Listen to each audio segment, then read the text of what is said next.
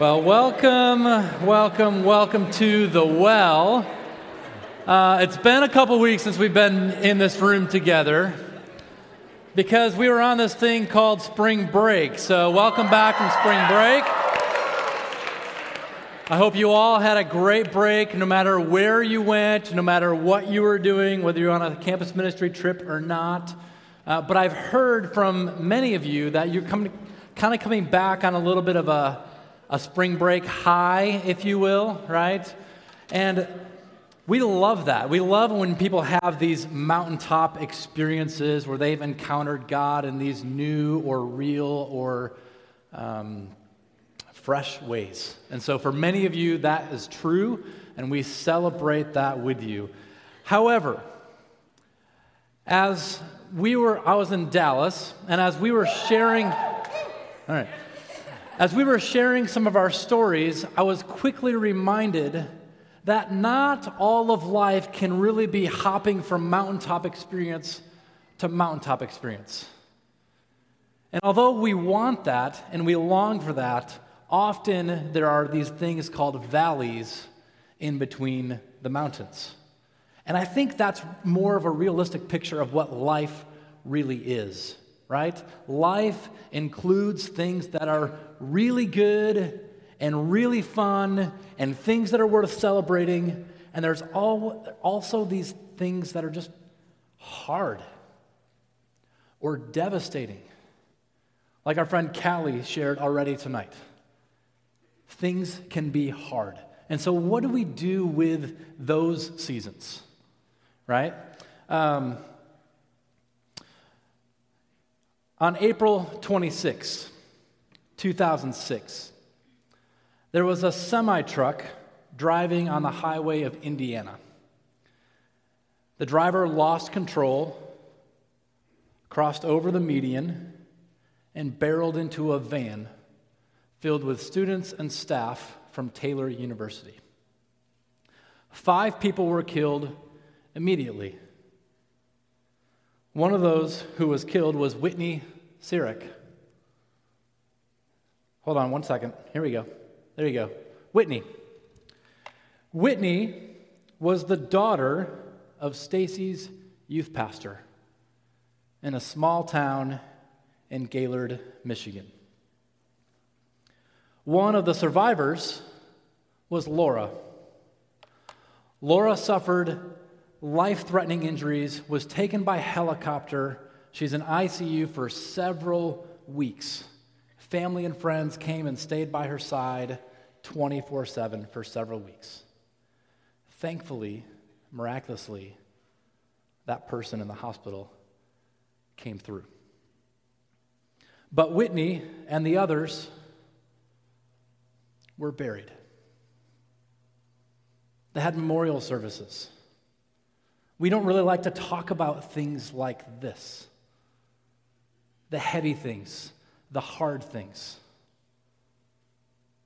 Just in our own community, this past week, there was a, another college student at Calvin. Her name was Tara. Tara graduated from my alma mater, South Christian High School, student at Calvin College, tragically killed in a car accident. And there are friends and there are family members who are grieving. This is what the valleys look like and feel like. And if there's somebody in this room who has ever lost a family member or a close friend, you know that feeling. The heart just hurts so much, it's just devastating. What do we do in these kinds of seasons? This semester, we're looking at the different encounters with Jesus through the Gospel of John. And tonight we want to look at a story where Jesus, Jesus, lost a close friend. Turn with me to John chapter 11. John chapter 11. And as we're, just a quick word about context. As we're coming to this story, Jesus is making his way from the north in Galilee, where he lives, down to Jerusalem because the festival of Passover is coming. And all the religious Jewish people had to go to Jerusalem to celebrate Passover. But this was not just an ordinary Passover. Jesus was coming to Jerusalem knowing that it was going to be his last Passover. Jesus is coming to Jerusalem and he knows that his time has come and he himself is also going to, to die. So, as Jesus is arriving in Jerusalem, we encounter the following story John chapter 11, starting at verse 1. Now, a man named Lazarus was sick. He was from Bethany, the village of Mary and her sister Martha. This Mary, whose brother Lazarus now lay sick, was the same one who poured perfume on the Lord and wiped his feet with her hair. So the sisters sent word to Jesus Lord, the one you love is sick. When he heard this, Jesus said, This sickness will not end in death. No, it is for God's glory, so that God's Son may be glorified through it. Jesus loved Martha and her sister and Lazarus. Yet when he heard that Lazarus was sick, he stayed where he was two more days. Now jump down with me to verse 14. So then Jesus told them plainly Lazarus is dead. And for your sake, I am glad I was not there, so that you may believe. But let us go to him. Then Thomas, called Didymus, said to the rest of the disciples, Let us also go, that we may die with him. On his arrival, Jesus found that Lazarus had already been in the tomb for four days. Bethany was less than two miles from Jerusalem, and many Jews had come to Martha and Mary to comfort them in the loss of their brother. All right, I want to stop here for now before we continue the story. A couple of cultural things to note okay? In verse 19, it says, Many people had come to Martha and Mary's house to console them. This is likely a reference to a Jewish practice called sitting Shiva. Say sitting, sitting. Shiva. Shiva. Sitting Shiva um, is the custom where they would come, family and, family and friends would come and sit and grieve and mourn and simply be with those who are grieving for seven days. The Hebrew word Shiva is seven. So they would come and they would sit, just family, friends, they would come and they would sit and just be present with the grieving family for seven days. During this time, the primary mourners would never leave their house. Visitors are constantly there for the whole week to just comfort and pray with them. They would sit on low stools or benches or most likely on the floor, pray with them. You sit there with them, often in silence. And if you're the friend or the whatever that's coming to be with the people who are grieving, you would never initiate the conversation. You're only there to listen. And if they want to initiate conversation, then the, the people who are primarily the primary mourners, they would speak first. This is also actually the context for the book of Job. So Job goes through this horrible tra- tragedy, loses all of his everything, and then he's got these two friends that come, and the rest of the book of Job is kind of this conversation that's happening, and I think that's happening over sitting Shiva.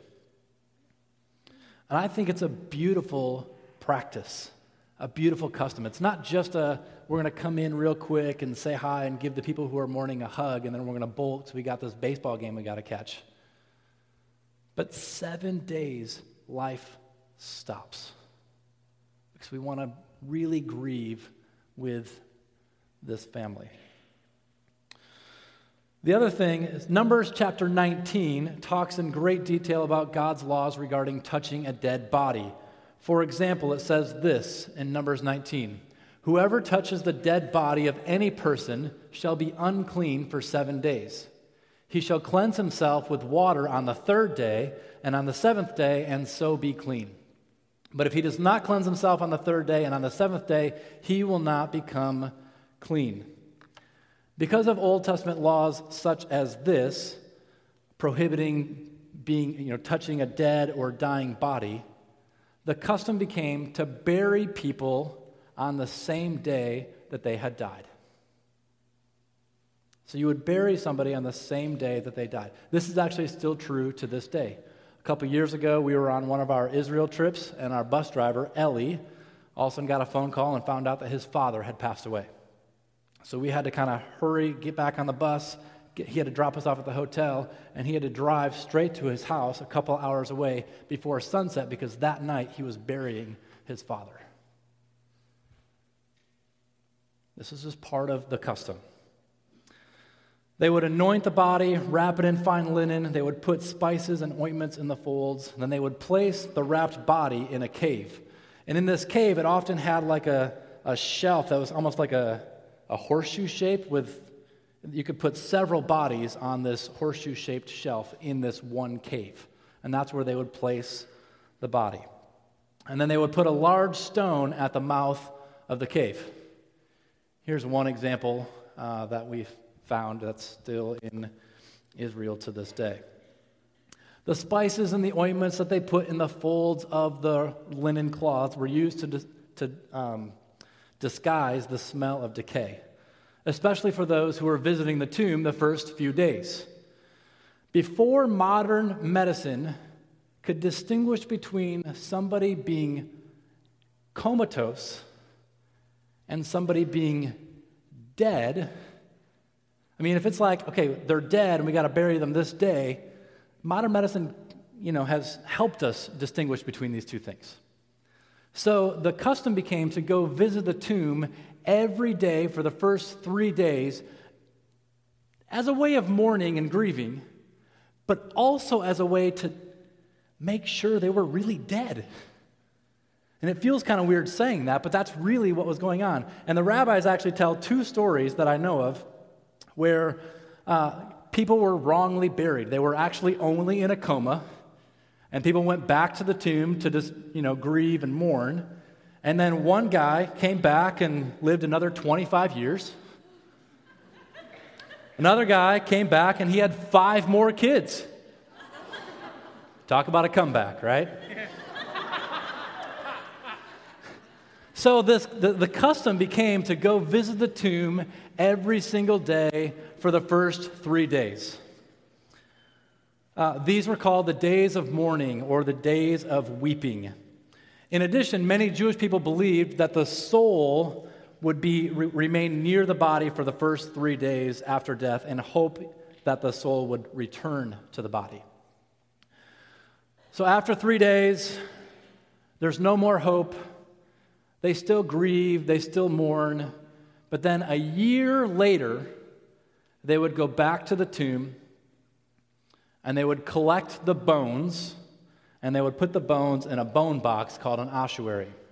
Sometimes the outside of the bone box would look, you know, something like this, decorated or whatever. This is actually the bone box of Caiaphas, who was the high priest of Jerusalem during the time of Jesus. So that's a little bit about what the burial practices look like. And I think this is helpful for our story here in John chapter 11. Let's continue. John chapter 11, let's jump to verse 32. When Mary reached the place where Jesus was and saw him, she fell at his feet and said, Lord, if you had been here, if you had been here, my brother would not have died. And when Jesus saw her weeping, and the Jews who had come along with her also weeping, he was deeply moved in spirit and troubled. Where have you laid him? Jesus asked. Come and see, Lord, they replied. Jesus wept. Then the Jews said, See how he loved him. But some of them said, Could not he who opened the eyes of a blind man have kept this man from dying? Jesus, once more deeply moved, came to the tomb. It was a cave with a stone laid across the entrance. Take away the stone, he said. But Lord, said Martha, the sister of the dead man, by this time there is a bad odor, for he has been there four days. How is Jesus feeling right now? How is Jesus feeling? The King, the Creator, the Almighty God. These verses describe how he's feeling. Verse 33 Jesus is deeply moved and greatly troubled. Verse 35, he weeps. Verse 36, they say, See how Jesus loved him. Verse 38, Jesus deeply moved again. I love how these verses show the, the humanity and the compassion of Jesus. He clearly has a deep, deep love for his friend Lazarus. Doesn't he? Jesus is, is grieving and he's devastated by this news.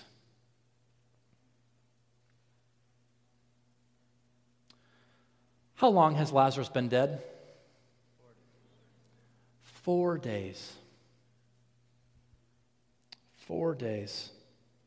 Days one, two, and three, Mary and Martha and friends still had a tiny glimmer of hope. Maybe. Maybe he was just really sick. Maybe he didn't really die. Maybe, maybe he's just in a coma. Maybe. But by day four, any and all hope was gone. Lazarus was no longer in a coma, he was dead. Day four, kind of dead. So dead that decomposition might have even started to take place. Martha tells Jesus that there would already be this foul odor. So, in that moment of total despair and desperation, in one of the deepest, darkest valleys of life, in a moment when all hope was lost on day four, let's continue the story in verse 40. Then Jesus said, Did I not tell you that if you believed, you would see the glory of God? So they took away the stone. Then Jesus looked up and said, Father, I thank you that you have heard me. I knew that you, all, that you always hear me. But I said this for the benefit of the people standing here, that they may believe that you sent me. When he had said this, Jesus called out in a loud voice, Lazarus, come out. The dead man came out. His hands and feet wrapped with strips of linen and a cloth around his face. Jesus said to them, Take off the grave clothes and let him go. This is the word of the Lord.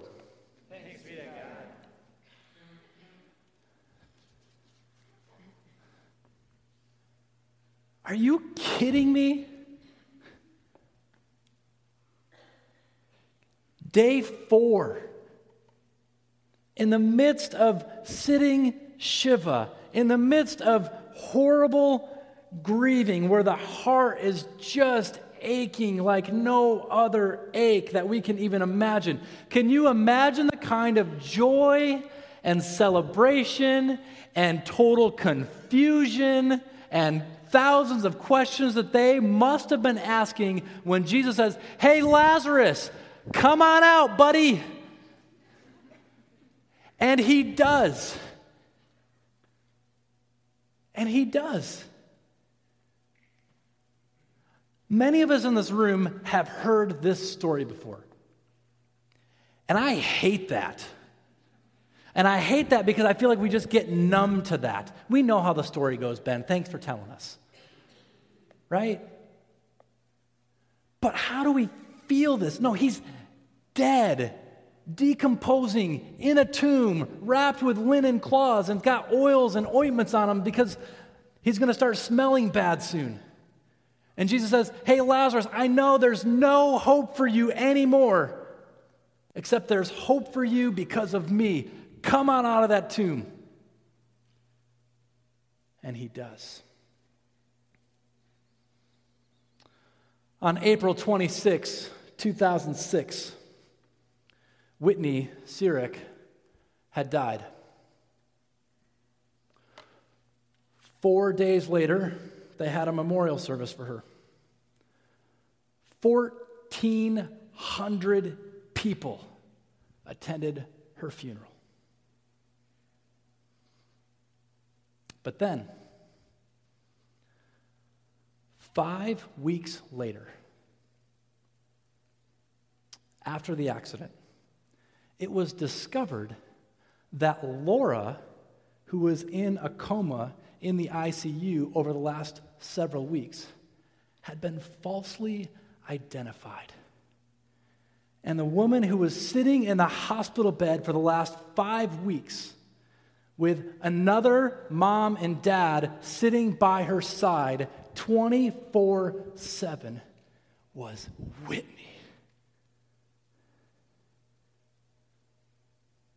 And as soon as the hospital realized this horrific error, they called Whitney's parents, Stacy's youth pastor. Guess what? This is not a joke. Whitney is alive. Can you imagine that feeling as a parent? Whitney's mom took the phone call. She thought it was a total joke. The guy called back again, said, It's not a joke. This is a true story. I need you to come to the hospital right now. I need you to identify her as your daughter. Bring her dental records. This is a true story. It happened in 2006. Can you imagine the joy and the celebration and the emotions that her family and friends must have been feeling because they buried her? She was dead. And then they find out weeks later that actually she is still alive. Whitney is maybe the only person on the planet, probably the only person on, her, on the planet, who has literally watched her own funeral. She has read her obituary. She has visited her own gravesite four years in the same church that she was buried in. Four years later, she was married in that same church. And now, today, she has three beautiful kids, and she is passionately in love with Jesus, the one who has raised her from death to life.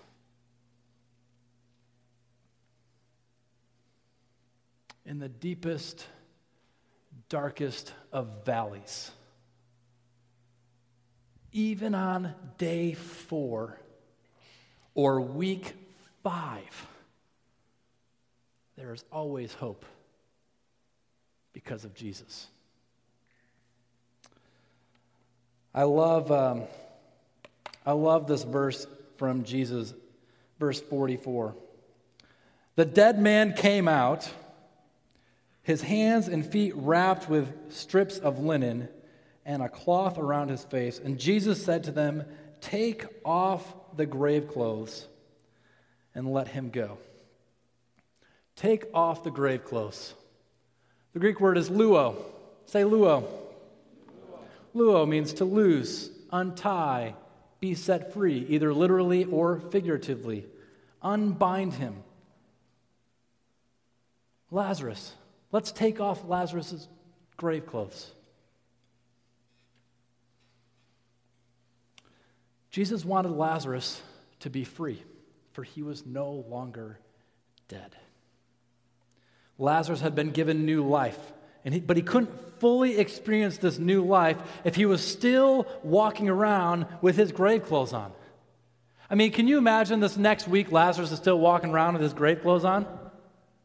Yeah, I was that guy, but I'm I know this, it looks a little funny, but I'm I am alive. Oh, Jesus said, Take off the grave clothes. Why do you need to take off the grave clothes? Because you don't need them anymore, because now you are alive. When we put our faith and trust in Jesus, we too are made new. We too go from death to life. And we too no longer have to be tied to our past. We too no longer need to be wearing grave clothes.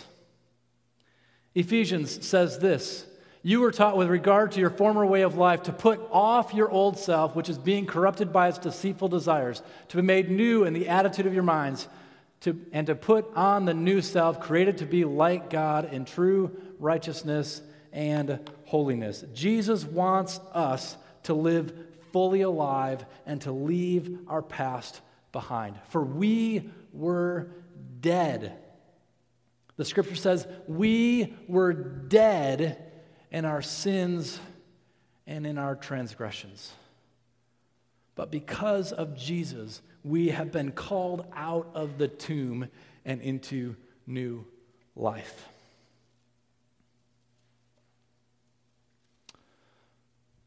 My problem is that sometimes I feel like I still I still stink.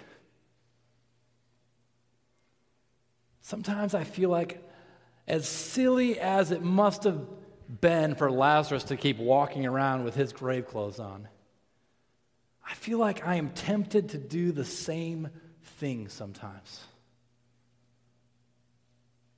This, this former way of my life of sin and transgressions, sometimes I just, I, I want that again. I'm just going to put that on again and ignore this new life that I've been given in Christ.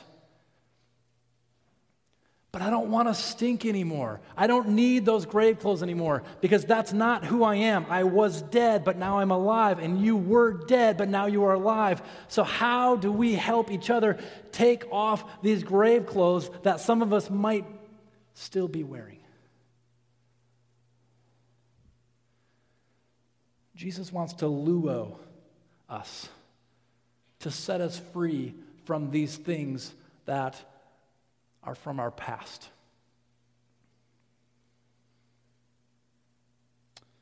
Many of us, many of you have found new life this year through campus ministry, through the well, through a life group, or through spring break, or whatever it is. We love that. We celebrate that. We give thanks to God for the ways you have found new life.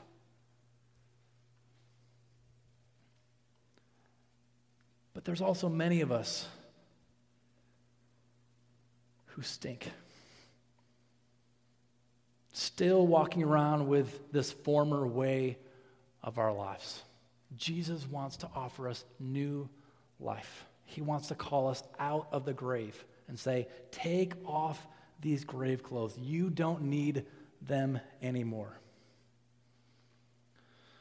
So, what about you? Are you bound by greed, pride, the need to succeed, coveting things, misusing things? misusing alcohol? Are you bound by lust, inappropriate uses of the internet? Are you bound by your self image, self harm, an eating disorder? Are you bound by something that represents your former way of life? Wake up. Come forth. Come on out of that tomb. Because Jesus wants to offer you new life.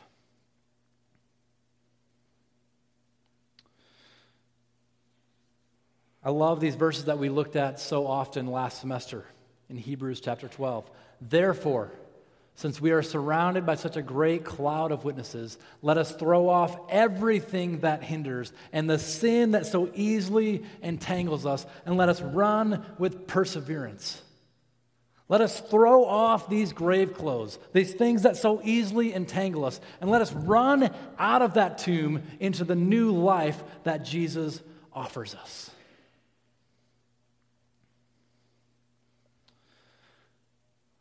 One final PS of this story that I think is kind of humorous, actually.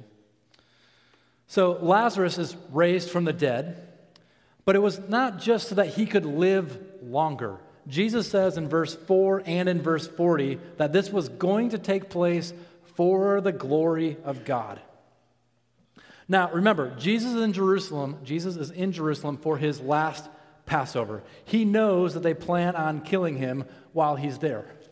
I also think it's interesting that then just a few weeks later, Jesus himself is in a tomb and his father calls him out of the tomb and says, Hey, come on out. You've got new life too. And because of that empty tomb, we can have no more grave clothes.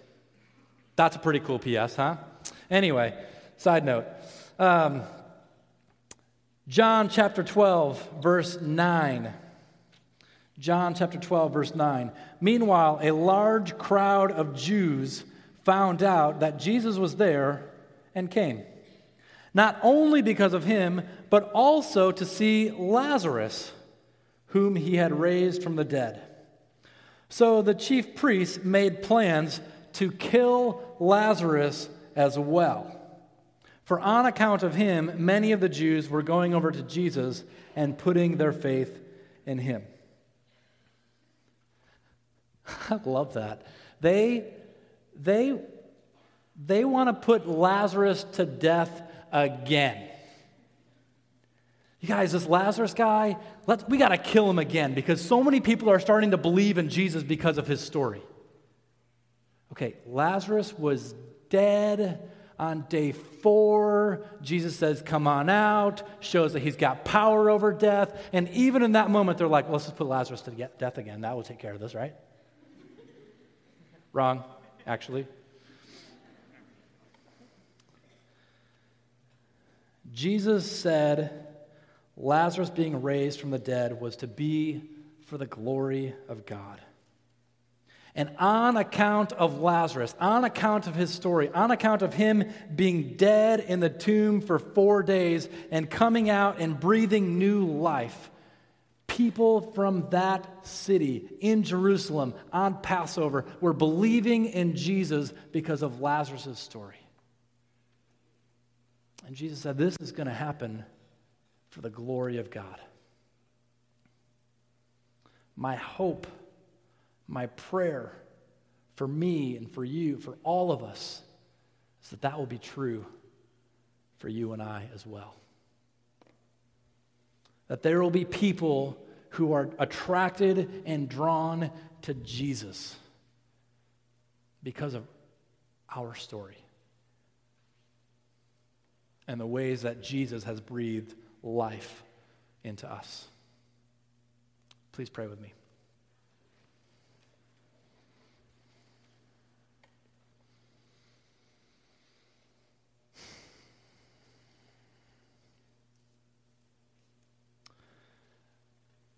Jesus, I pray that you will um, use the words that you've just spoken to bring encouragement or to bring hope, to bring freedom.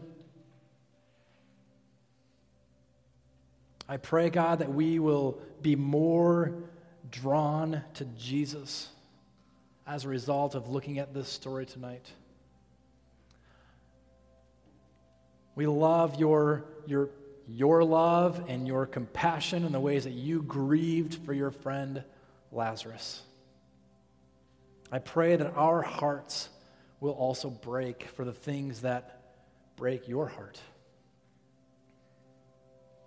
I pray that you will help us to rejoice with those who rejoice and to mourn with those who mourn. I pray that you will help us to be fully present to the people that are hurting and broken around us. That we can sit, that we can listen, that we can care for them, that we can let them know that it's okay to be hurting, to be crying, to be grieving, to be broken. We celebrate that you are the king and creator of the universe, and nothing, including death, is too difficult for you. And so we celebrate that on, on day four there is hope, and on week five there is still hope because there is still Jesus. So, God, whatever it is that's going on in our hearts and in our minds,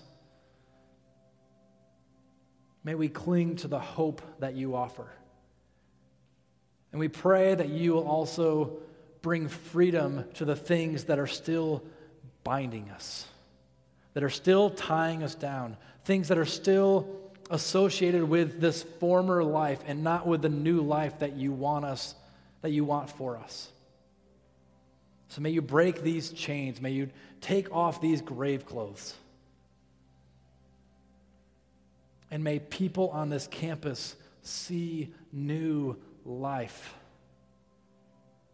and be drawn to Jesus as a result of it. We pray all these things in the powerful name of Jesus. Amen.